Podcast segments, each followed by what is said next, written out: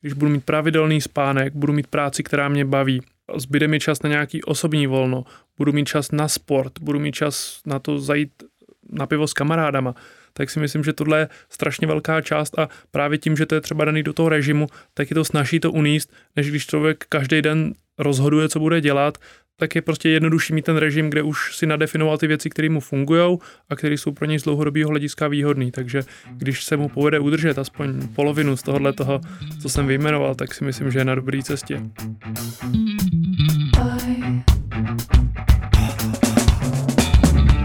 Hezký den všem. Právě posloucháte druhý díl podcastu Mladých lidovců s názvem Mladí a neklidní, který je zároveň prvním dílem, který natáčíme v Praze. V našich podcastech si vyslechneme mnoho mladých hostů a zároveň otevřeme spoustu neklidných témat. Ráda bych poděkovala nadaci Hans Zeil Stiftung, která tvorbu podcastu podpořila. Moje jméno je Eva Spišáková a budu vás podcastem provázet z pražského studia. Z toho brněnského jste již v minulém díle mohli slyšet moji moderátorskou kolegyni Gabrielu. Dnešním tématem bude duševní zdraví. Proto bych moc ráda přivítala moje dva hosty, kterými jsou Marie Salomonová, ředitelka a spoluzakladatelka neziskové organizace Nevypust duši. Ahoj. Ahoj a díky za pozvání. A Tomáš Skurkovský, lékař psychiatr z fakultní nemocnice v Plzni. Ahoj. Ahoj. moc krát děkuji, že jste přijali pozvání a našli si na náš rozhovor čas. Jak se dnes máte? Jaké jste měli pondělí? Marie asi. No, tak já jsem rovnou přijela pozdě a hodně pracovní pondělí, hodně pracovní, i když konec školního roku pro nás bývá klidnější v Nevypust duši, tak tak i tak teďka ten, ten covidový konec školního roku je vlastně jako, jako začátek, takže to je náročný. To věřím. A Tomáši? Tak já jsem měl také pracovnější, Eh, pracovnější den. Dneska, dneska vlastně bylo, bylo hodně pacientů na ambulanci, kde tenhle měsíc jsem, takže doopravdy velmi nabitý. Co je to duševní nemoc a co je to duševní zdraví? A jak důležitá je prevence a jaká by měla být? Tak duševní nemoc možná necháme potom popsat psychiatra. a duševní zdraví podle nějaké jako definice Světové zdravotnické organizace je vlastně stav, kdy člověk eh, se je v nějaké sociální, emoční a celkové vlastně pohodě a dokáže naplňovat svůj potenciál a žít takový ten každodenní život, samozřejmě třeba ne bez stresu, ale tak, aby dokázal třeba nějaké stresové situace svým způsobem v pohodě zvládnout a nějak se s nima vyrovnat. Jo. Ta, ta definice je taková hodně obšírná, tak jsem se snažila ji nějak jako zhustit. A takže dušev, a hlavně duševní zdraví a duševní nemoc, ono to není úplně nějaká jako dichotomická kategorizace, že buď duševní zdraví nebo duševní nemoc. Aspoň já na to pohlížím tak, že to je spíš takový jako spektrum, že se člověk eh, v průběhu celého života pohybuje na nějakém spektru, kdy někdy je to lepší, někdy je to horší eh, a ty výkyvy, když nejsou extrémní, tak eh, by to nemělo toho člověka nějak moc zatěžovat a taky pokud dlouhodobě není někde jenom dole nebo někde jenom nahoře. Ale to už možná řekne líp psychiatr. Já bych vlastně s nastavenou definicí souhlasu, to je vlastně definice od VHO a doopravdy pokud, pokud tam pokud tam prostě není ten uspokojivý život a vlastně pokud, pokud to na člověka nedokáže naplnit ten svůj potenciál a tak, eh, tak vlastně spojitě se posouvá někam, někam dolů vlastně, kde, kde to duševní zdraví už, už je oslabený a může se dostat v podstatě do stavu, kdy bude potřebovat vyhledat odbornou pomoc a to jsou vlastně lidi, s kterými se nejčastěji setkávám já. To jsou lidi, kteří už svůj stav velmi často nezvládli a všimli, všimli si toho buď sami, nebo si to všimla jejich rodina, jejich kamarádi, jejich příbuzní a nějakým způsobem se dostali k nám do nemocnice. Takže spíš než tu prevenci mám možnost vidět pacienty, který, nebo lidi, kteří už nezvládli svoji, svoji zdravotní situaci z toho duševního zdraví a, a vyhledali pomoc. A Tomáši, s jakými nemocemi e, se nejčastěji ty jako psychiatr setkáváš u mladých lidí? Co teď jako je největší problém? Tak u mladých lidí jsou to nejčastěji duševní poruchy s úzkostného charakteru, to znamená různé úzkosti, panické ataky a velmi často jsou to taky závislosti a škodlivý užití psychoaktivních látek, alkoholu a jiných marihuany, pervitinu velmi často a bývají i deprese docela, docela častý, ale řekl bych, že ty první dvě skupiny jsou častější, aspoň to, co jsem měl možnost vidět. A u tebe, Marie? No, my tak, co vidíme ve školách, protože vlastně, ono se to málo ví, ale 50% jako chronických duševních onemocnění, které se nějak jako vrací, jsou dlouhodobějšího charakteru v tom životě, tak se projeví poprvé do 14 let. Jo, neznamená to, že někdo v těch, do těch 14 let taky diagnostikuje, ale znamená to, že třeba už něco se tam jako ukazuje. A do 24 let potom další 25%. Takže to, co my vidíme na těch středních školách, je přesně, jak říkal Tomáš, vlastně hodně úzkostný stavy, a velmi často spojený právě s panickými atakama, opravdu takový ty jako akutní úzkosti, které jsou sice krátký, ale hodně, hodně intenzivní a potom uh, poruchy nálady, uh, takový jako depresivní ladění a teďka teda, a to není ještě jako, to není klasifikovaný jako nemoc, ale s čím se fakt setkáváme a většinou je to ve spojitosti s nějakými depresivními nebo úzkostnými symptomy a sebepoškozování. To vidíme u těch mladých, jakoby vlastně u těch dětí ještě, um, mezi nějakýma 15 a 18 lety, jako strašně často a potvrzují, to, potvrzují nám to často i právě dětský psychiatři, že, že se to zhoršuje, takže, nebo jako, že spíš, že toho přibývá. Takže to vidíme často my. Potýkají se mladí lidé s více duševními problémy nebo s jinými duševními problémy, než tomu bylo dříve? Jsme jako mladí lidé teď v současnosti v současnosti více pod tlakem eh, v souvislosti se sociálními médii, z nároků na vzdělání nebo na osobní rozvoj, nebo na to, abychom byli perfektní jestli těch problémů je teď víc. Já to hrozně nerada srovnávám, jako to, jak to bylo Chápu. a jak to je. A z hrozně moc důvodů, jo, z těch důvodů, že ta stigmatizace, která tady byla třeba za minulýho režimu, což je teprve 32 let zpátky, tak byla jako obrovská.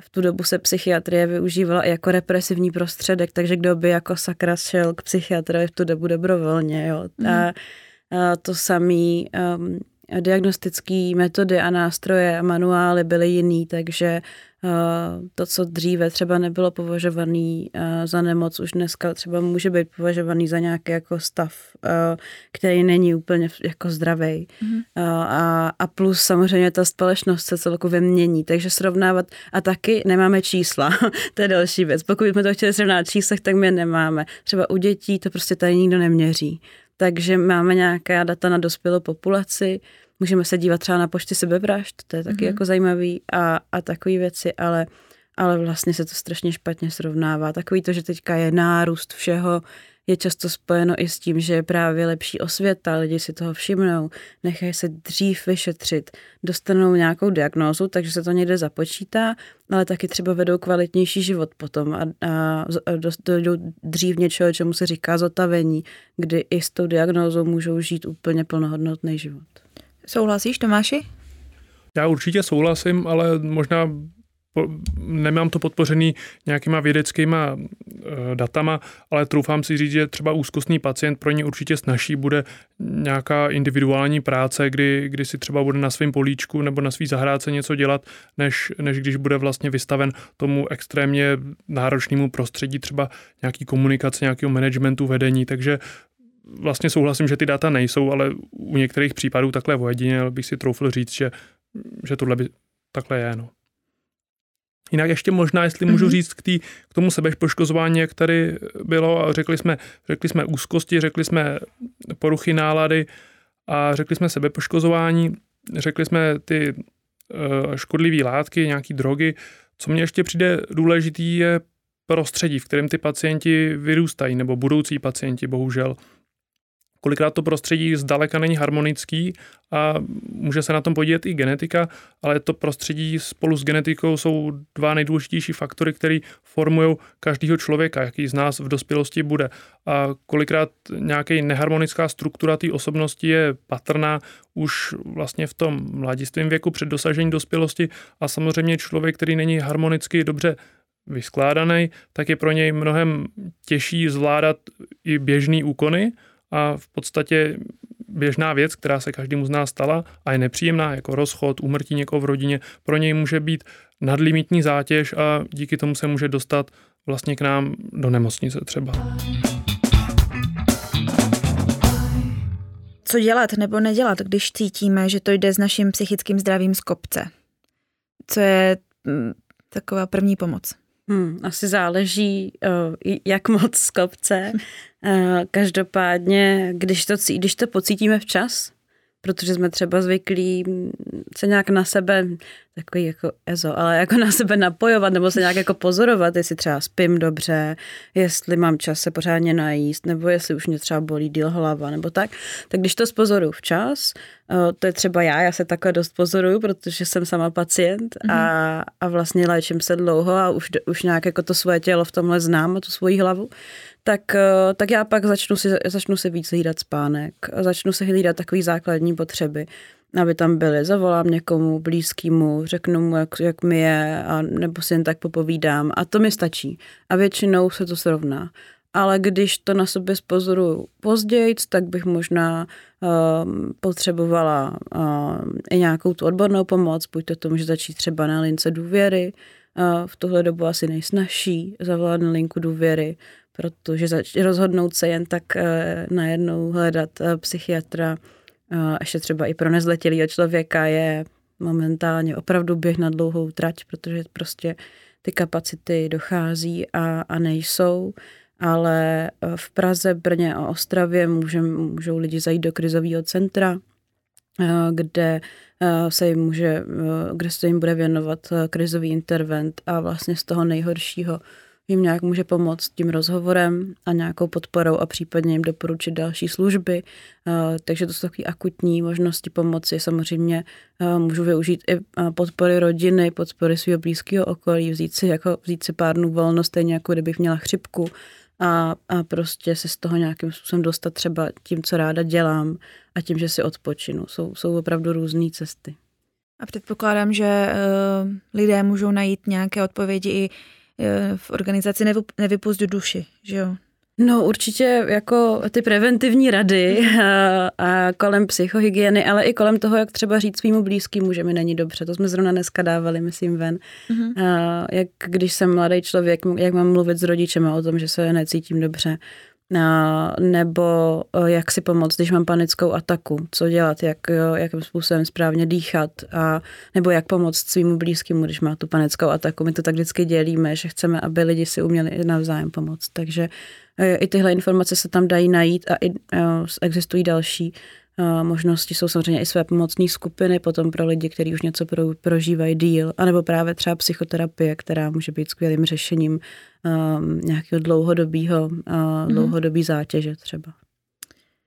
A Tomáši, jak to vidíš ty z pohledu psychiatra? Co, co můžeme dělat nebo nedělat, když cítíme, že to psychické zdraví není úplně nejlepší? Já myslím, že většina věcí tu vlastně byla řečena. Co já bych rád zmínil, že u pacientů, kteří ke mně dorazí na ambulanci, tak velmi často chtějí buď všechno vyřešit pomocí jednoho léku, což samozřejmě nejde, protože ty problémy souvisí s dlouhodobějším působením škodlivých vlivů v tom, že nedostatečně spí, mají, jsou vystavení nadbytku stresu, nemají kvalitní rodinný zázemí, do toho třeba nadmíru užívají nějaký psychoaktivní látky a v podstatě v takovém případě velmi často neexistuje lék, který by dokázal všechny ty problémy uh, odsunout do pozadí. Na druhou stranu pak jsou zase pacienti, kteří nechtějí užívat léky a všechny by rádi řešili nějakýma opatřeníma a tom jsou celkem úspěšný, ale zbytečně se negativně dívají na ten lék, bojí se stigmatizace toho, že užívají psychiatrickou medikaci a nevidí ten potenciál, že ten lék je vlastně jedna z částí té komplexní terapie. To znamená, že není, nenabízí spásu, ale je to prostě věc, která, která se na tom podílí a která je velmi důležitá, ale má i své limity. Eh, Marie, ty jsi zmiňovala třeba dýchání nebo spánek. Eh, uměla bys říct pár bodů, takových nejzákladnějších, co dělat, když třeba cítím, že eh, mám eh, nějaký úzkostný stav. Mm-hmm. Tak uh, úzkostí je opravdu milion mm-hmm. a já myslím, že víc než milion, protože vlastně každý má nějakou svoji úzkost, jo. ale uh, když se jedná o nějakou takovou tu akutní úzkost, když opravdu třeba vám buší srdce, potíte se, že to být trošku, jako připomíná to na začátku možná trochu trému nebo něco, ale pak se to ještě zintenzivní a je to opravdu nepříjemný tak pokud je toho člověk schopný, když se to, vám to děje poprvé, tak většinou si myslíte, že prostě určitě umíráte, jo. Mm-hmm. A nejste moc schopný to zvládnout nějak sami, nebo já si to nedovedu úplně představit, že bych se začala v tu chvíli počítat, nebo prostě na to nemyslíte. Ale když se to děje lidem vícekrát, nebo jste vy jako svědek toho, že se to někomu děje, tak můžete pomoct, eh, nebo sám si sobě pomoct, nebo někoho pomoct klidněním dechu a to je třeba takový jako dechový, my tomu říkáme buď to čtverec nebo trouhelník, záleží eh, komu se jak líp dýchá, ale vlastně, že, se, že nádech je kratší než výdech, Nádech je třeba na čtyři, počítám si, eh, buď to na hlas mi někdo počítá, nebo já sobě v hlavě do čtyř, pak chvilku zadržím dech na vteřinu a pak na šest vydechuju dlouze a takhle si opravdu to udělám třeba desetkrát za sebou a když to zopakuju opravdu minimálně desetkrát a opravdu poctivě s počítáním, tak by to mělo nějakým způsobem zmírnit uh, spoustu z těch fyzických příznaků té úzkosti. Mm-hmm. Nezmizí ale takový to, co vám jde v té hlavě, jo. Tam na to jsou zase dobrý různé věci na rozptýlení v tu chvíli. Hmm, používají, spousta mladých lidí používá třeba aplikaci Nepanikař, uh, která nabízí uh, právě i jak jako vizualizaci toho dýchání, Aha. Uh, tak takový jednoduchý hry, kde praskáte konkrétní barvu bublinek. Jako nemusíte nad tím moc přemýšlet, ale trochu to jako rozptýlí ty myšlenky, tak to může být jako první pomoc docela dobrý. O té aplikaci jsem neslyšela, to je asi nějaká z, z vaší dílny? Z naší dílny není, ale je z dílny uh, naší zpřátelené organizace Nepanikař uh, a vznikla právě za pomoci studentů VUT v Brně a Veronika Kamenská ji vyvinula právě i na základě vlastní zkušenosti a jsou tam uh, moduly na pomoc uh, hlavně teda s panikou uh, a úzkostí, ale i už s poruchami příjmu potravy, což je teda taky něco, s čím se docela setkáváme v těch školách. Mm-hmm. A myslím, že i na nějaké jako myšlenky na sebevraždu tam je modul a je tam jako docela, um, teďka je to čím dál tím víc propracované. Tomáši, znáš jo, nějaké takové pomůcky?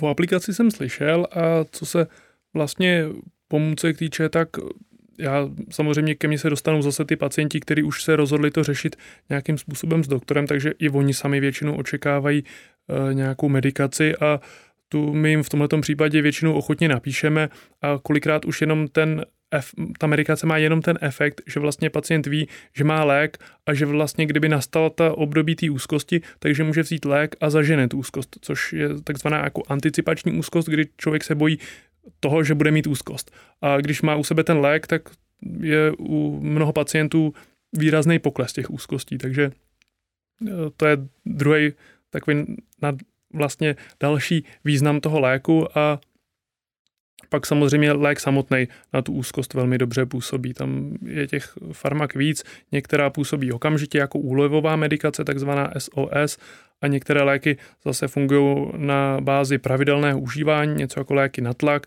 který je potřeba každý den ráno si vzít a následně za týden, za 14 dní, za tři týdny ty léky nastoupají na účinnosti a velmi zmírní ten, to prožívání těch úzkostí. No co se týče toho, toho efektu, že to nosíte v kabelce, tak ten moc dobře znám, takže už jsem dlouho neměla úzkost, ale vždycky to mám u sebe. Takže vlastně pokud se něco stane nebo pokud cítíte nějak nastupující úzkost, tak eh, je, je někdy dobré mít něco takového v kabelce, nebo ti tak pacienti? Pro pacienty, já jako neurčitě ne pro každého, protože to jsou ty SOS léky a to určitě to máš na zapravdu, že jakoby vlastně jejich dlouhodobé užívání by nemělo být úplně podporovaný, protože, protože oni jsou, oni jsou návykoví. Hmm. A, a já jsem, když jsem byla hospitalizovaná v nemocnici, tak jsem byla hospitalizovaná hned s několika lidmi, kteří byli závislí tady na těch lécích. Jo. A, a to je takový potom začarovaný kruh, takže uh, musí to být vždycky po konzultaci s lékařem, dostanou to jenom ty pacienti, kteří to potřebují a, a, a mělo by to být podle mě teda doprovázený ještě něčím dalším, třeba buď to psychoterapií nebo nějakou ještě další medikací, která nastupuje dlouhodobě a dá se pak jakoby ta SOS medikace jako vysadit. No. Co dělat, když vidíme, že je nám blízký člověk v nějaké psychické nepohodě? Lidé většinou vědí něco o tom, jaké psychické nemoci existují, jaké jsou příznaky, učíme se o tom na biologii, ale už nevíme, co dělat, když nám kamarád nebo kolega řekne, že má úzkostný atak nebo dokonce chce skočit z okna. Co v takovém případě můžeme dělat? No, já teda jsem se o tom ani v té biologii neučila, takže uh, jakože existují ty nemoci. My jsme se fakt, já jsem nevěděla, co je deprese uh, teda aspoň ne ze školy. Až, hmm. až potom, když jsem jí dostala ve 13. Ale, ale co dělat, je to, je, to hodně, je to hodně různý, záleží, jak moc blízký jsme si s tím člověkem, protože někdy je to člověk, kterýmu nemáme moc vztah a vlastně nevíme moc co říct. Um, někdy stačí jenom tam být pro toho člověka. Samozřejmě, když jde o ohrožení života, to znamená někdo skáče z okna nebo se třeba hodně pořezal nebo tak, tak eh, je vlastně naší povinností to řešit tak, že zavoláme uh, záchranou službu. Ale do těchto těch situací se tolik lidí zase nedostane, jako spíš do těch, kdy je někdo opravdu vlastně v nějaký panice nebo hodně pláče a, a leží na zemi a vlastně někdy opravdu stačí, uh, když vy nejste odborník, jste tam za, za za sebe jako za kamaráda nebo za blízkého, tak tam jenom být, nabídnout možnost uh, se vlastně vypovídat uh, a nějak jako nebagatelizovat ty pocity toho člověka. To hodně často říkáme, když se jedná o to, že dospělý takhle sedí třeba u dítěte. Jako říkat takový to, no jo, rozchod, no pro jedno kvítí slunce nesvítí. A jo. takový, a jako, jo, a, a teď prostě, jako, tohle jsou přesně ty věci, jako nebagatelizovat ten problém, nějak jako to neumenčovat, uh, ale zase to ani jako neextremizovat, jako no tak to okamžitě jedeme do nemocnice prostě, mm-hmm, jo, mm-hmm. to taky není úplně dobrý, uh, dobrý přístup. Určitě nabídnout, pokud se to třeba opakuje, nabídnout možnost, že s ním vyhledáte odborníka, protože pro člověka v depresi třeba vyhledávat si sám kontakty na internetu, když mu pět psychiatrů řekne, že nemá volno, je hrozný. takže to, takže dobrý, když mu s tím někdo pomůže. Když nechce na vás mluvit, nabídnout mu třeba nějaký čísla na tu linku důvěry a tak. Je, je spousta možností, jako co říct. No. A poděkovat za důvěru, pokud se vám ten člověk svěří, to je docela taky pěkný. Já se ještě vrátím k té přednášce Marie na YouTube, kterou jsem viděla, bylo to na jedné škole, kterou si měla v lednu minulého roku, těsně před vypuknutím pandemie. Já vůbec nevím, co to bylo, ale dobře.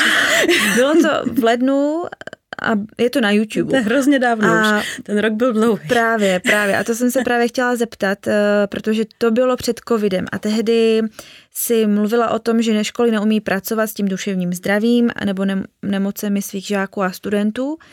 No a teď to musí být mnohem horší, uh, protože i ze svého okolí znám pár mladých lidí, kteří si z lockdownu přinesli do školy neúplně zdravou duši v uvozovkách.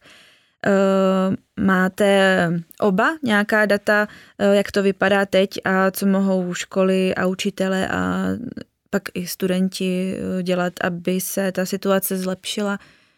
Možná k těm studentům se ještě vrátíme. No ta data um, existují pro dospělou populaci. Mm-hmm. Což je fakt jako velký problém České republiky prostě. My nemáme data na děti v podstatě vůbec, se týče jejich duševního zdraví, kromě těch, co vykazují zdravotní pojišťovny, ale tam eh, je to, je to výkaznictví pro zdravotní pojišťovnu, takže se, se z toho neúplně dobře čtou mm, některé věci, které by jsme potřebovali, aby jsme třeba nastavili prevenci. Každopádně, co se týče dospělých, eh, tak eh, tam bylo vlastně hned po prvním lockdownu, ale pak se to ještě kontrolovalo v průběhu té druhé vlny, takové to jako opravdu velké, co byla na podzim. A tam, tam vlastně z toho vyšlo, že z nějakých nějakého výskytu 20% duševních onemocnění v populaci jsme se dostali na více než 30. Trojnásobně vzrostl počet lidí, kteří mají depresivní obtíže, dvojnásobně těch, co mají úzkostné obtíže a trojnásobně vzrostlo i riziko sebevraždy. Takže... Až takhle, jo, trojnásobně. Uh, no, ale to riziko sebevraždy, jo. Tam oni to jako novináři to často špatně uvádějí, jako že trojnásobně vyrostla sebevražednost, to prosím Aha, vás není jasný. pravda, to ještě nevíme. A protože ÚZIS pracuje tak, jak pracuje, tak to nebudeme vědět ještě hodně dlouho. Ale... To je trošku na pláž, než ale, na smích. Pardon, já, já mě taky jako ale uh, je, to, je to jako riziko sebevraždy. To znamená, v tom dotazníku si to představte tak, že se těch lidí jako by ptali na sebevražedné myšlenky nebo nějaké sklony a oni jako odpovídali, že ano a, a tak. Takže, uh, takže to samo o sobě vypovídá, že ten stav duševního zdraví populace se zhoršil. To jsou data. Zároveň tu mám potom, možná řekne zase psychiatr, ale co my máme zprávy z terénu, tak i tam je to hodně znát zvlášť teda na těch dětských odděleních. Hmm.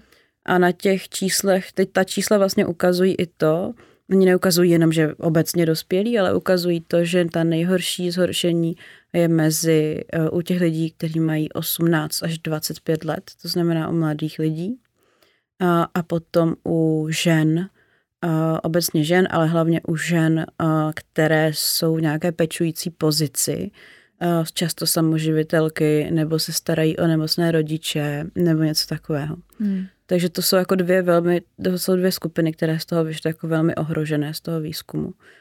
A teď nevím, jak to bylo dál. uh, jestli, co mohou vlastně školy a učitelé dělat? Jo, no tak co mohou dělat? No, zlepšila. myslím si, že teďka, když se děti vrací do škol a studenti, tak je opravdu potřeba dbát na nějakou zpětnou adaptaci, protože to, jak jsme je hodili do té distanční výuky, mělo často za následek opravdu jako jo, rozpad režimu denního, což dělá v duševním zdraví strašně moc, proto ještě doteď máme v nemocnicích, i když s tím některý pacienti hodně bojují a já vlastně trochu taky, režimovou léčbu, což je vlastně jenom to, že vám nastaví režim dne a musíte jít na tu snídani a musíte jít na tu rozcvičku a, a, a vlastně tímhle se léčí v psychiatrii.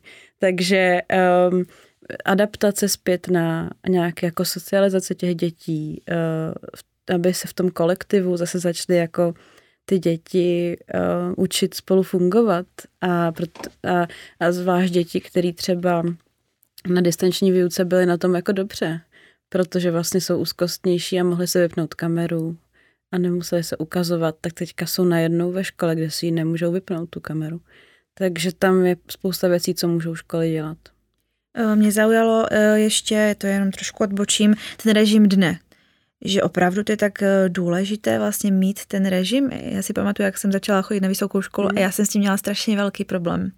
Udělat si vlastní režim dne.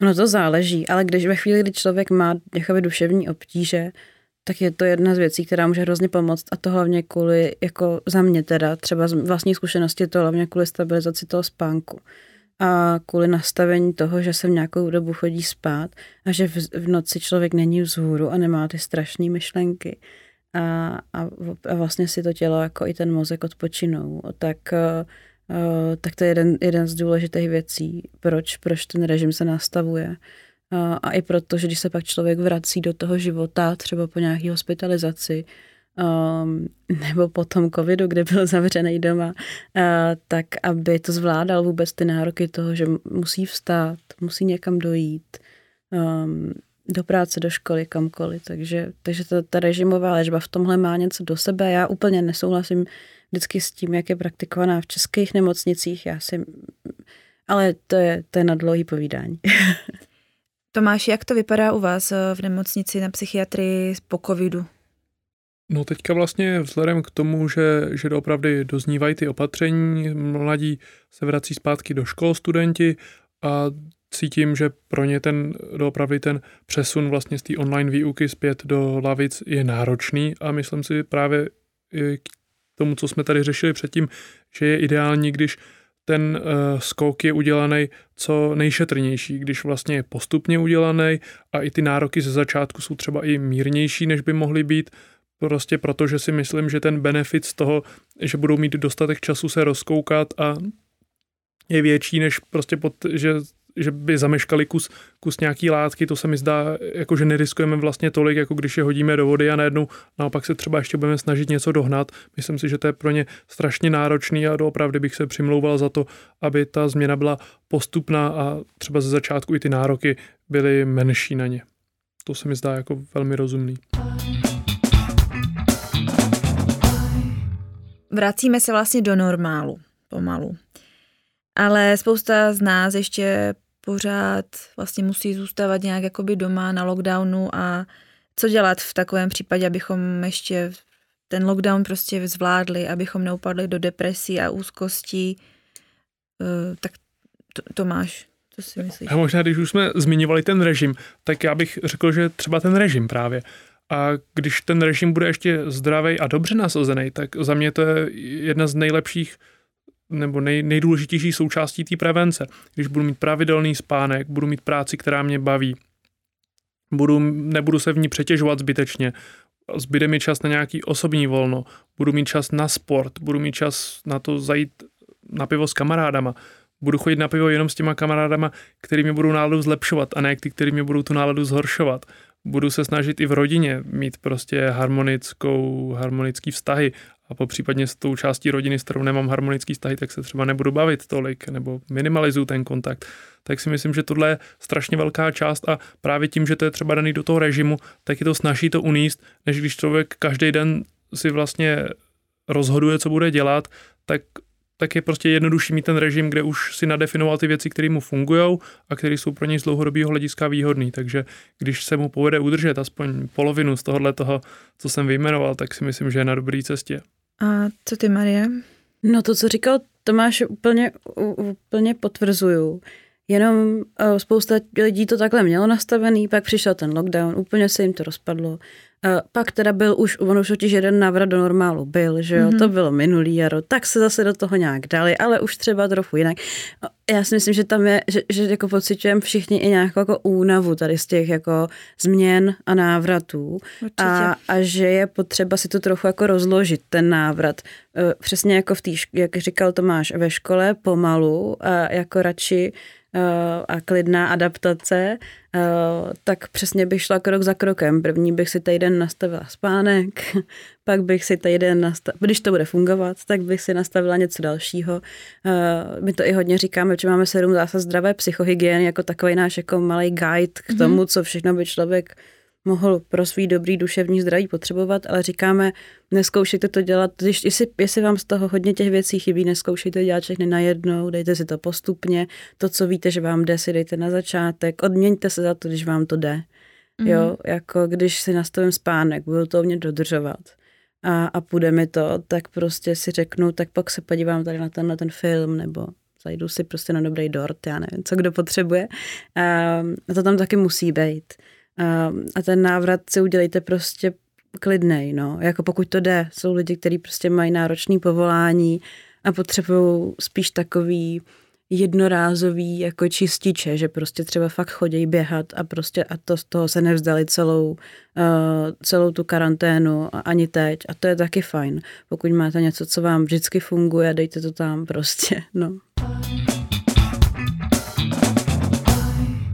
Tato otázka na závěr je vlastně v rámci našeho takzvaného bodu různé. Eh, jak se podle vás v této době nescvoknout ze sledování české politiky? A nevím, jestli jí sledovat vůbec. To mi přijde jako takový hodně bezpečný, že když se nesleduje, tak, tak člověk nescvokne a nebo si k ní pustit nějakou zábavnou muziku třeba.